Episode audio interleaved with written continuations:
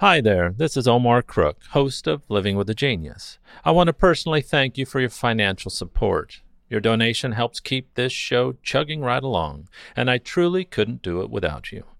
As always, thanks for listening. Be kind, do good work, and until next time. Here's Living with a Genius for May thirtieth, twenty twenty. On this day in fifteen eighty-eight, the last ship of the Spanish Armada set sail from Lisbon, heading for the English Channel.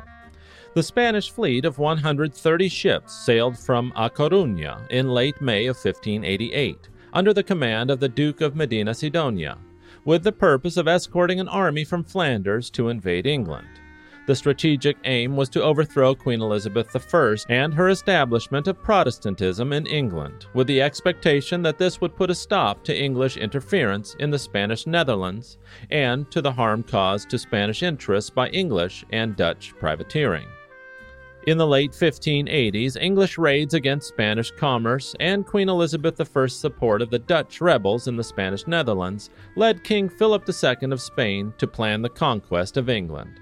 Pope Sixtus the Fifth gave his blessing to what was called the Enterprise of England, which he hoped would bring the Protestant Isle back into the fold of Rome. A giant Spanish invasion fleet was completed by fifteen eighty-seven, but Sir Francis Drake's daring raid on the Armada's supplies in the port of Cadiz delayed the Armada's departure until May of fifteen eighty-eight.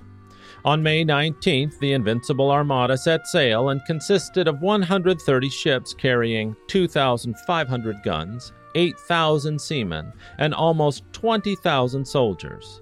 The Spanish ships were slower and less well-armed than their English counterparts, but they planned to force boarding actions if the English offered battle, and the superior Spanish infantry would undoubtedly prevail. Delayed by storms that temporarily forced it back to Spain, the Armada did not reach the southern coast of England until July nineteenth, but by that time, the British were ready.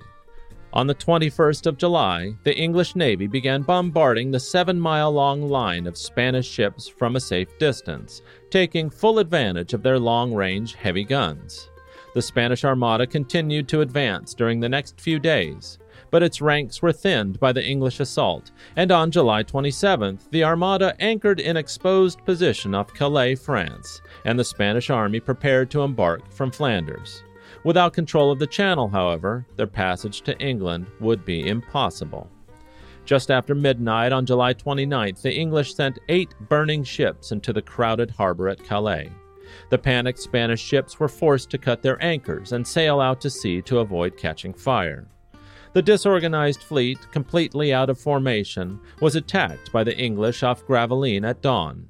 In a decisive battle, the superior English guns won the day, and the devastated Armada was forced to retreat north to Scotland. The English Navy pursued the Spanish as far as Scotland and then turned back for need of supplies. Battered by storms and suffering from a dire lack of supplies, the Armada sailed on a hard journey back to Spain, around Scotland and Ireland.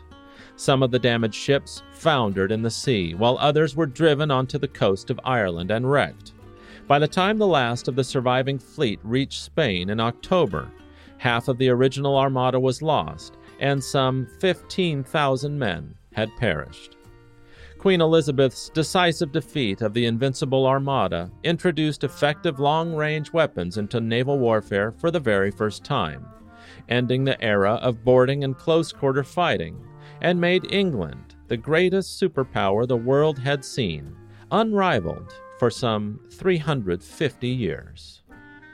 Thanks for listening. Be kind, do good work, and until next time.